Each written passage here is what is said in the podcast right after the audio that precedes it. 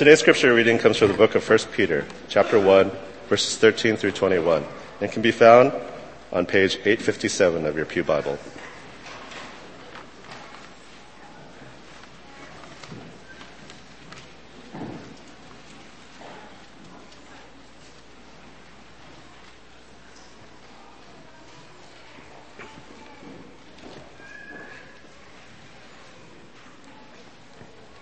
First Peter chapter 1 verses 13 through 21.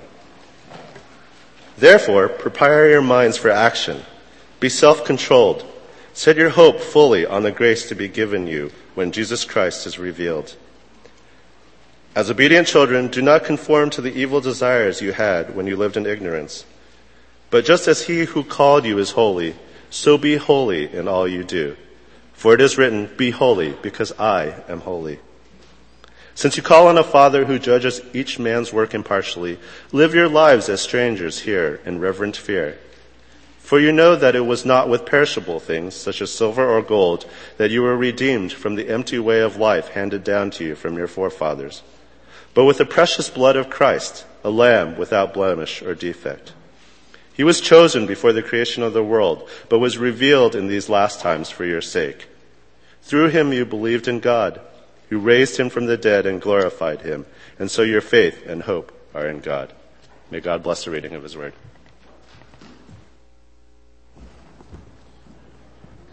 So when I came in this morning, I detected that there was more energy in the room than usual.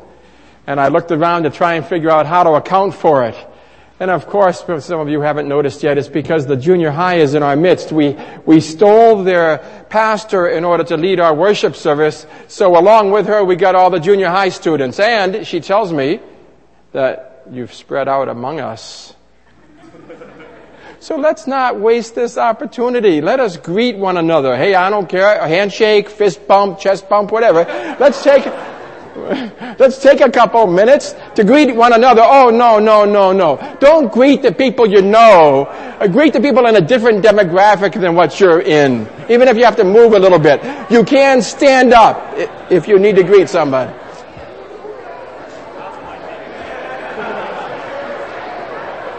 Yeah. Don't I know? Yeah. I know you, but anyway, welcome.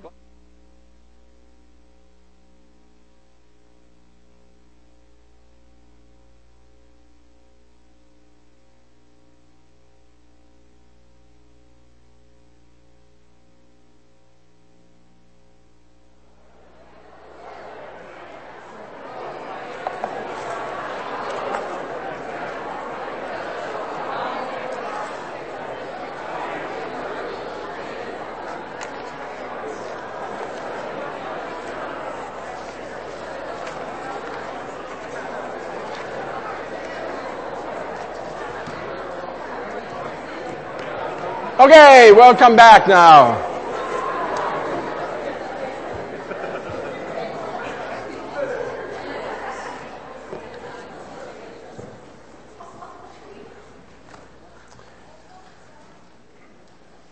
So last week after the sermon, some people found me over lunch and said, you know, you've told us all that before. Good because today I'm going to give you a quiz. Junior high, you're out of this. It's a spot quiz. You don't have to do this because you weren't here last week, right? But everybody else, okay, here's the spot quiz. We've done all this before. What is odd about this song lyric? We sing this sometimes. What is odd about this lyric? Jesus, God's holiness displayed, now glorified, now justified, His kingdom come. Now, if you don't answer me real, if you take a long time to answer me, I got a $20 gift certificate to Panera's for whoever gets it right. But, uh, uh, okay, you going to tell me? okay. Hey, seriously, what's wrong with it? You, why wouldn't Jesus typically be justified? It's odd. I won't say it's wrong. It's odd. Why wouldn't Jesus be justified? Where do I hear it?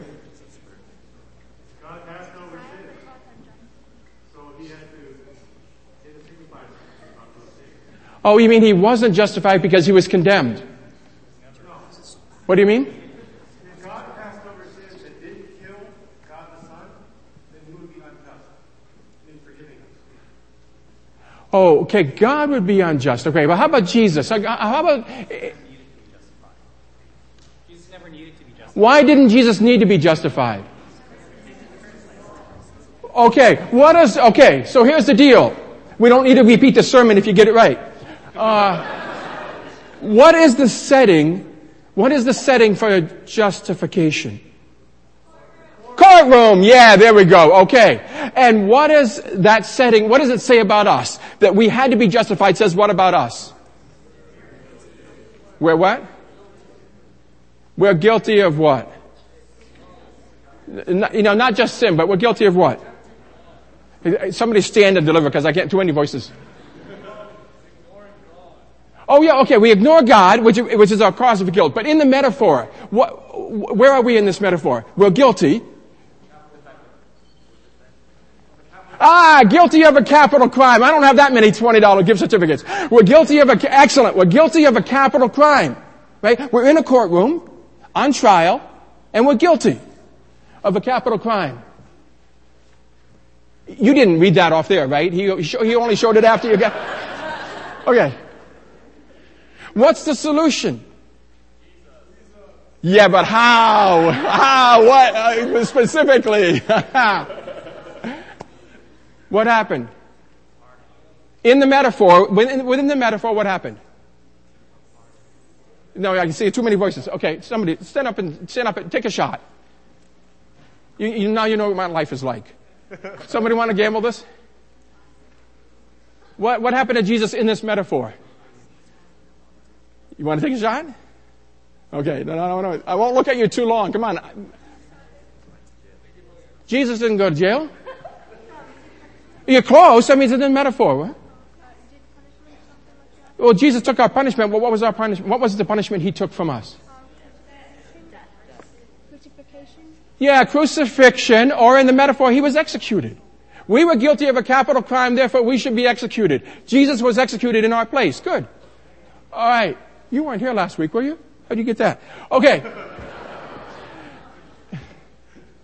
No, no. This is not a get out of jail card for you. If you get the right answer, it doesn't mean you go home right now. Um, we got another. Okay. And then, what difference does it make to our, the way we live? okay, that's Lauren. You got to understand how this works. Okay. The first difference it makes. Sorry. Ouch. Ouch. Okay, so this is the deal. If you give me a smart remark, I'm going to sic Pastor David on you. He's my enforcer, you see? Okay. He's not big, but he's tough. All right. Sorry, did I just do something bad? Anyway, Lauren, you thank you. You can thank me later for that. Anyway, um, so look, uh, here's the deal. We've already gone through one court case, but we're going to have another court case at the end of time. And this court case, we've been vindicated, but you know, we've been declared, we've been declared innocent because Jesus was executed in our place. And so we're innocent. And we have another court case at the end of time. And, and God will evaluate the way we live, and He'll look at our faith, He'll look at the way we live and say, are these two things consistent? So we have another, so we can't keep on sinning because we have another court case coming. In the meantime, what other benefit or what other consequence, what other difference does it make? I didn't hear, louder. Who, uh, okay. Louder. Oh, well, Jesus does give us the Holy Spirit, but that doesn't really fit into this metaphor. What's the other difference within the metaphor?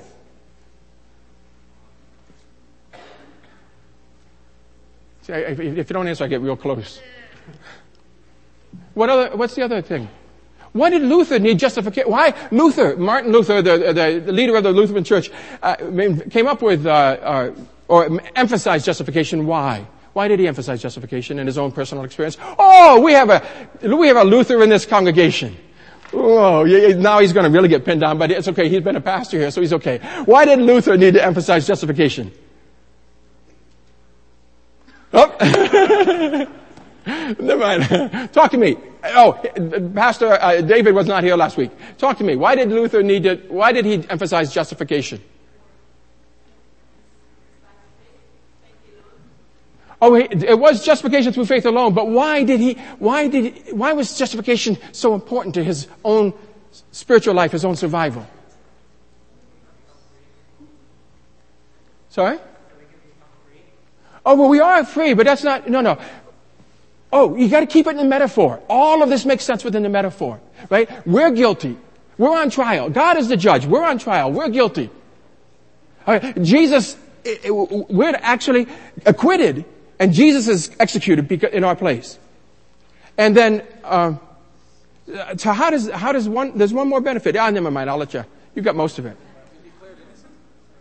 Well, we're declared innocent. We are acquitted and that Jesus is executed in our place. But there's one more benefit from this. Well, it is all by grace. It is by grace, but that's, you gotta keep it in the metaphor. What happens in a, or once we're acquitted, we don't walk around guilty anymore. We, we, we have a clear conscience. Because of our justification, you know, as we sing in one of these songs, when, when God looks at us, He sees Christ. So we don't have to live with this oppressive sense of, you know, that we're always guilty. No. We've been vindicated in a court of law. They can't arrest us again. Satan can't accuse us. We're innocent. If we've been acquitted by the judge, we can live without a guilty conscience. Oh, we can't live without a guilty conscience if we keep going back to the same old crime. You know, we're, but we're not. Who was that fellow I used the illustration for? Whitey Bulger. We're not Whitey Bulger. We're not going to claim we've got immunity. Oh yeah, yeah, we've been declared innocent or we get some special agreement with the FBI so we can go and keep uh, committing crimes. If we try that, we're going to, we're going to cop it in the end. But this, the, the real benefit is this, is that we can live without guilt before God. Now that's justification. Now, I, what we're going to look at today, oh, and you did well. That's good. We won't go back to that. What I want to look at today is a second metaphor. And why we're doing this is, oh, there's a lot of reasons why we're doing this. First of all, you know, if we're going to sing a song in worshiping God, probably better if it's true, right? It'd be nice to sing. So when we sang this song previously, that song I showed you, when we sang it previously, we changed the words so that it would be more true. Now, actually, the song, technically, the song can be correct. If the person who wrote the song knows Greek, and if he was if he was thinking of 1 Timothy chapter 3, there is a way in which you can use this Greek word of Jesus, not the English word, but the Greek word. But if he was English speaking and was writing in English in a song, he just chose a word because it, it fit, you know, it had the right number of syllables in it, and he just stuck it in there. But it'd be nice if we're going to worship God that we worship him with, with verses or songs that are really actually true, right? Secondly, you know, we want to put a little bit of effort into understanding this stuff because if Jesus put the effort into doing it, it's a lot easier to understand that than it is to do it. So we want to put a little effort into understanding it. But the other reason, maybe the most important reason we want to put a little effort into understanding these things is because it makes a difference in how we live. What we think has consequences for how we live. So Martin Luther, Martin Luther was oppressed with guilt. You know, I've told you before, he could go into a confessional and confess for an, excuse me, for an hour, and he could come out and go right back in again because he'd think of some other things he hadn't confessed. And you remember the thing uh, I told you before. His confessor finally got so tired of seeing him. He was a monk, by the way. It wasn't like he was running up and down the street doing stupid stuff. He was a monk in a monastery. It's still plagued by a sense of guilt.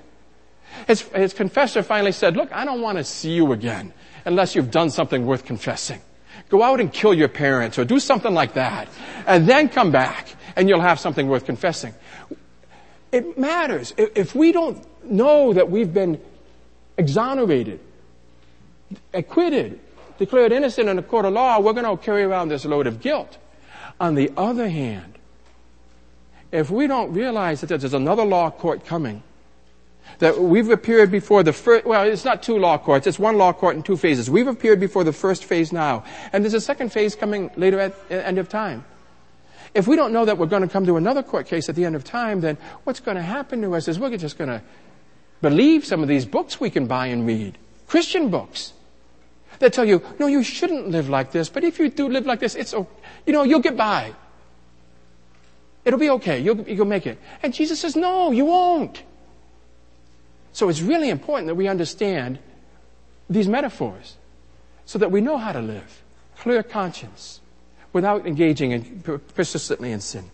So that's justification. There's one more reason why we should know these things, but it's my reason. But you, if you like me, then you'll do this. See, the guy I did my graduate studies with was the world leader, number one theologian in the world in uh, understanding this stuff and writing about this stuff for about 40 or 50 years. Now he's deceased, so it's not like he's going to come here and take away my graduate, my diploma. But at least have some sympathy for me. I mean, it's embarrassing if, if I've been here 13 years and you guys don't know this stuff. So we'll keep working on it. All right. Now we want to look today at redemption. And I've got another illustration for you. And what's odd about this? Jars of clay redemption songs. Now, Minister Jen pointed this out to me because she was trying to find songs about redemption for today's worship service. And she couldn't find some. But what she did do was she found this album cover. Redemption songs. Now, you don't know the answer yet, but I'll, so I'll tell you. What's odd about this is that this album, this CD of redemption songs, actually has no songs about redemption on it. Whoa, dog. How'd that happen? You see, what we've done is, it's, it's like we take all of these things that the Bible tells us about Jesus dying. Jesus died for us, we know that. Now, the Bible uses a lot of different words to describe, trying to explain. Why did Jesus die? What did he have, to, why did he have to die? What did his death accomplish? And the Bible's trying to explain all that stuff for us. And it uses a lot of metaphors. Well, we've taken it just like so much spaghetti, we've dumped it in a pot, and we let it boil until it was mush. And we can't differentiate it anymore. We think, oh, well, they all mean the same. What's justification? Oh, redemption. No. Oh, salvation. Well, no. You know, there's all different metaphors. And this is not academic, you know. Uh, justification, it, it affects how we live. If we've been acquitted, we'll live differently than if we're guilty and haven't been acquitted. If we're not going to be on trial in the future, we'll live differently than if we are going to be on trial. It, it makes a difference. And so redemption. Today we want to look at redemption. Specifically what redemption refers to. And so I begin with a story about a fellow who needed redemption. A story, by the way, I got out of this book, A Crime So Monstrous. Uh, this is by Benjamin Skinner, wrote the book. Uh, he's head of a research institute at Brandeis, of all places. Somebody's correcting me. Oh, we're okay with Brandeis? Well, okay, good school, Brandeis. All right. That was applause. It wasn't a correction. Okay. Okay. Now, not all of our Brandeis students know he's head of a research institute at Brandeis, but anyway, there you go.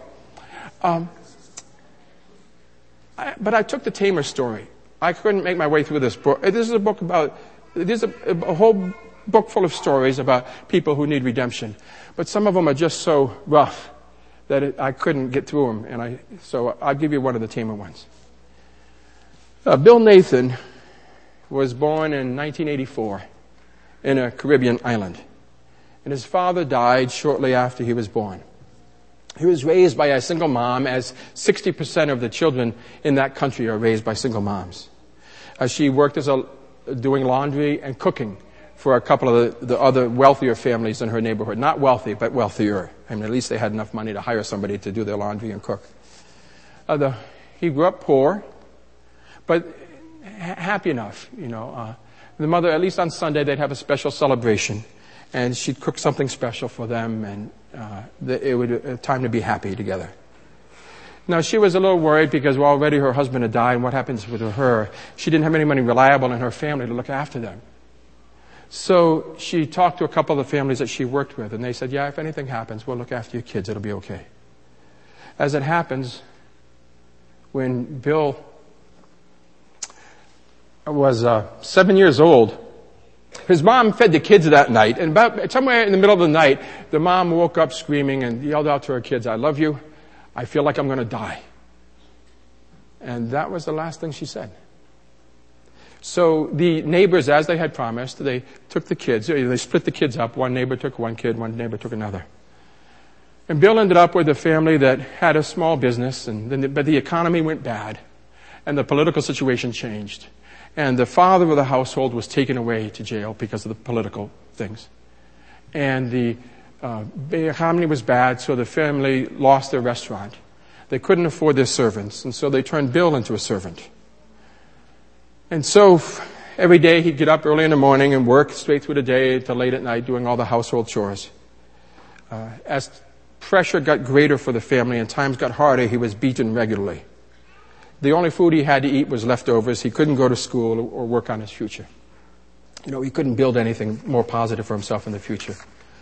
Then one day, to kind of train him and teach him a lesson, the woman who was taking care of him gave him $20 in local currency and told him to go to the market and buy a whole list of goods.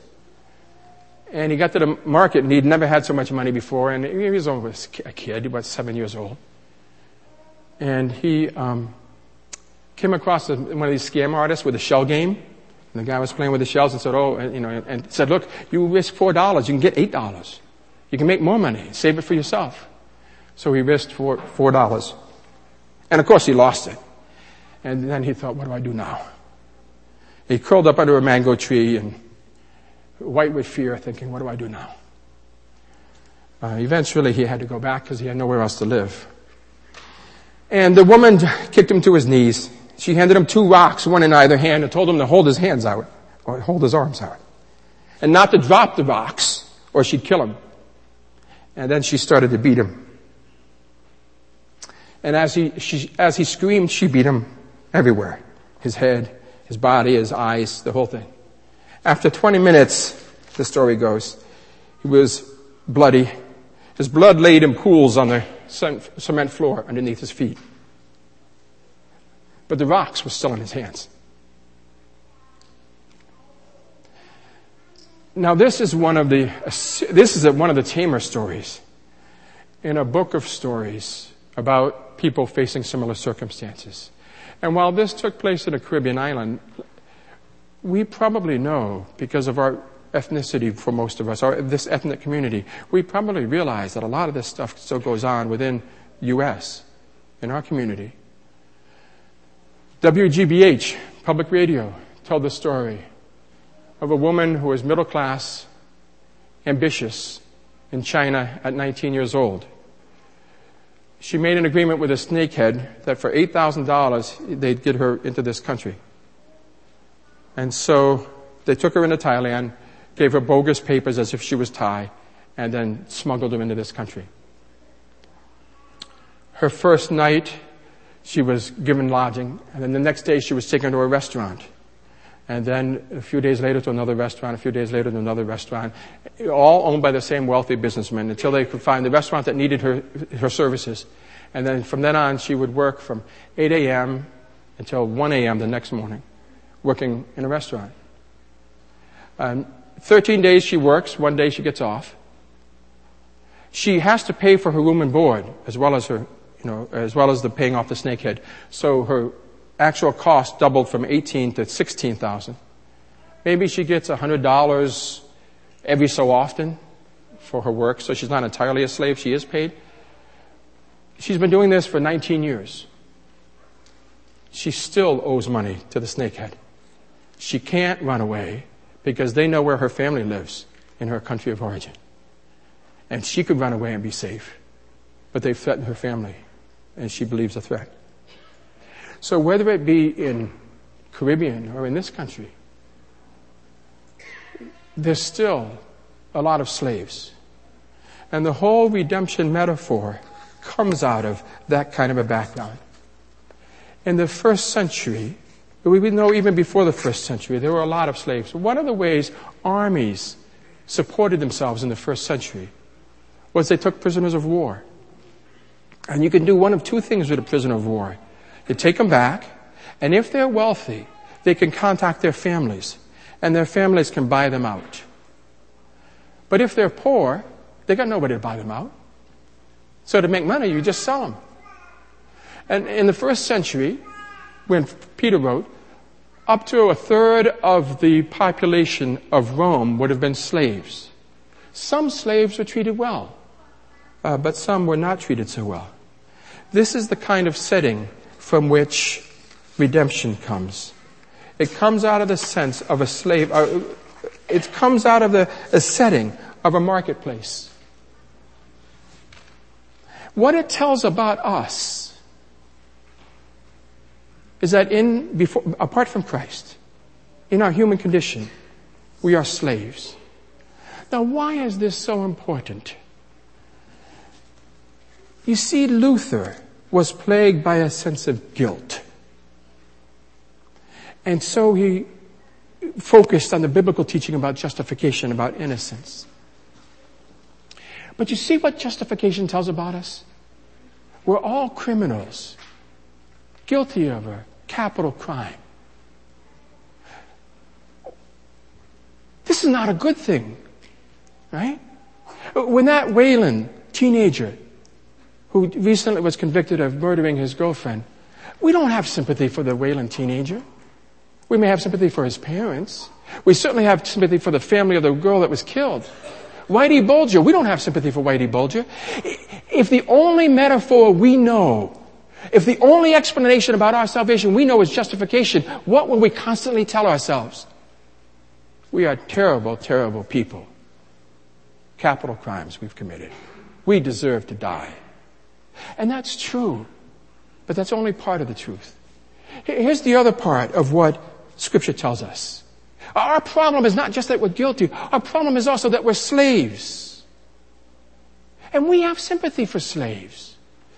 Uh, we, we have sympathy for Bill Nathan. It tells us that God has sympathy for us. When God looks at us apart from Christ, He sees criminals, but that's not all He sees. He sees victims.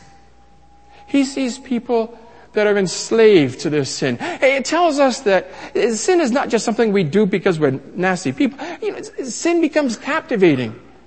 Uh, sin takes hold of us and we can't break free from it. Sin makes us victims and shows God's sympathy for us. It tells us that we are victims of our own making, but victims of a terrible injustice. And that God cares about the situation we're in. And in that situation, in this slave court, in this uh, slave marketplace, with all the slaves are on sale, redemption tells us God's solution to that. Redemption is the word used for God entering the marketplace and buying back these slaves. Slaves who are abused and slaves who are mistreated. And God buys them back. It, it, the metaphor breaks down. He doesn't pay the price to anyone. But what, what redemption tells us is that Jesus pays for us. 1 Peter chapter 1, verses 18 and 19. You know that it was not with perishable things such as silver or gold that you were redeemed from the empty way of life handed down to you from your ancestors. You know that it was not with perishable things such as silver and gold that you were redeemed. What were we redeemed by? You were redeemed with the precious blood of Jesus. Any slave master or anybody that wanted to buy another human being in the first century could go into the slave market and buy a human being. Just uh, all it took was a little silver, maybe a little piece of gold. God didn't spend money to buy us. God sent his son to die. Redemption is a solution to our slavery. Christ was the price that God paid to free us from slavery. And so, what difference does it make? First of all, it tells us this. We are now children of God. We're no longer slaves to sin. We're no longer slaves to judgment. We're no longer slaves to Satan. We're no longer facing this miserable, terrible life. Colossians chapter 1:13 puts us this way. He has rescued us from the domain of darkness and brought us into the kingdom of his son, whom he loves, in whom we have redemption, the forgiveness of sins. Redemption tells us that in a very real sense, it's only partial, in a very real sense, God has solved our problem. And there's multiple parts of this problem. We no longer bear the status of slaves. We no longer bear the criticism, the accusations. We no longer bear the victimization of slaves. We are children of God. It also means, though, that we no longer have to live as slaves. We don't have to keep committing sin. As slaves, all we could do what our, our master said. And if our master was sin, then we did what sin said. And now with redemption, no, we don't have to. Our minds, our bodies, our, addictions may say there's no use fighting, you can't win. Our minds may tell us we're like Bill Nathan holding those stones and you can't fight back and all you can do is stand there and get beaten. But our redemption tells us something different. We are not there anymore. We don't have to stand and be beaten. We don't have to do what that master says. Sometimes it's not easy to break, free. We got, I keep telling you, we got groups that can help with that. We understand it's not always easy to break free, but here's the truth. Breaking free starts with this. Breaking free starts with the reality that we don't have to break free. Jesus has already broken us free. That is who we are. We are free from punishment. We are free from control. He has rescued us from the domain of darkness and brought us into the kingdom of the Son he loves, in whom we have redemption, the forgiveness of sins. We are no longer sons of darkness, slaves hidden. We are now sons of God, children of Him. Bill Nathan's story could be told only because he was rescued. There was at one point, he went to the door of the home where he was staying after he'd been in slavery for several years. He, there was a knock on the door and he was sent as the, as the servant, uh, the slave, he was sent to answer the door. He answered the door and two men grabbed him, pulled him into a car and drove off. He was kidnapped. But they quickly explained to him that they'd been sent by a nun who'd heard, who knew their mother and who ran a rescue ministry in their town. He was freed. Do you suppose he ever obeyed that family again? He was freed. They paid for him to go to school. They put him in an orphanage. Eventually, they found out he had a gift for being, for drumming. And they sent him off to a professional music school overseas and he became a professional musician. All because he'd been set free. Jesus has rescued us from the domain of darkness and brought us into the kingdom of his Son, whom he loves, in whom we have redemption, in whom we have freedom, the forgiveness of our sins.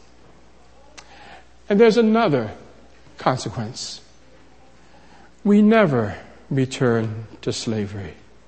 Who in their right mind would ever go back to that kind of a life?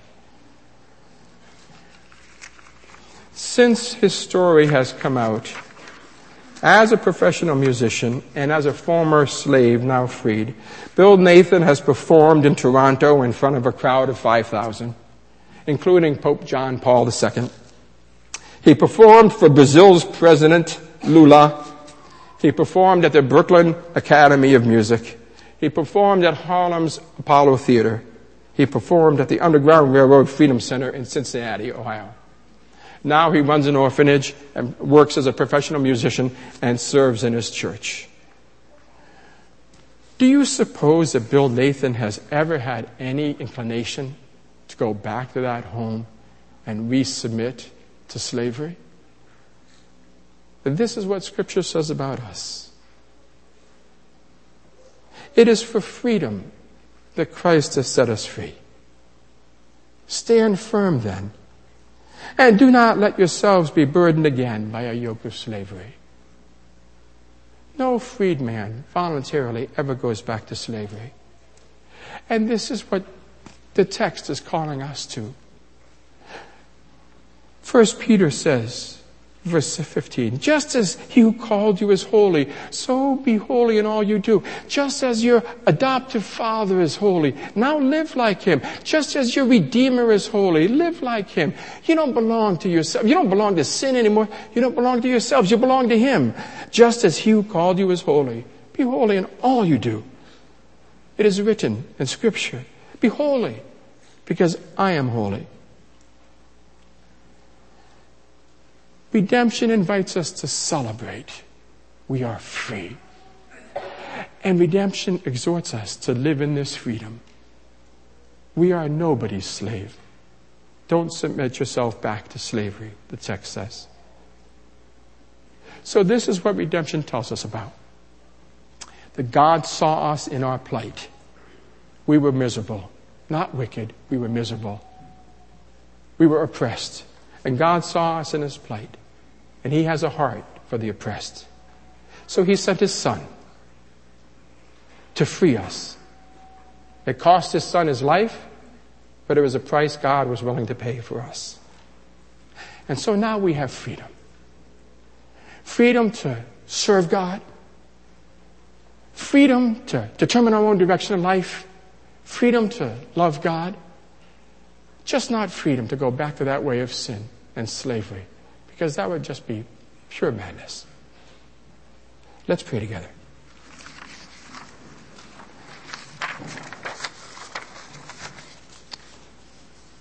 Father, we know we are sinners before you in need of justification.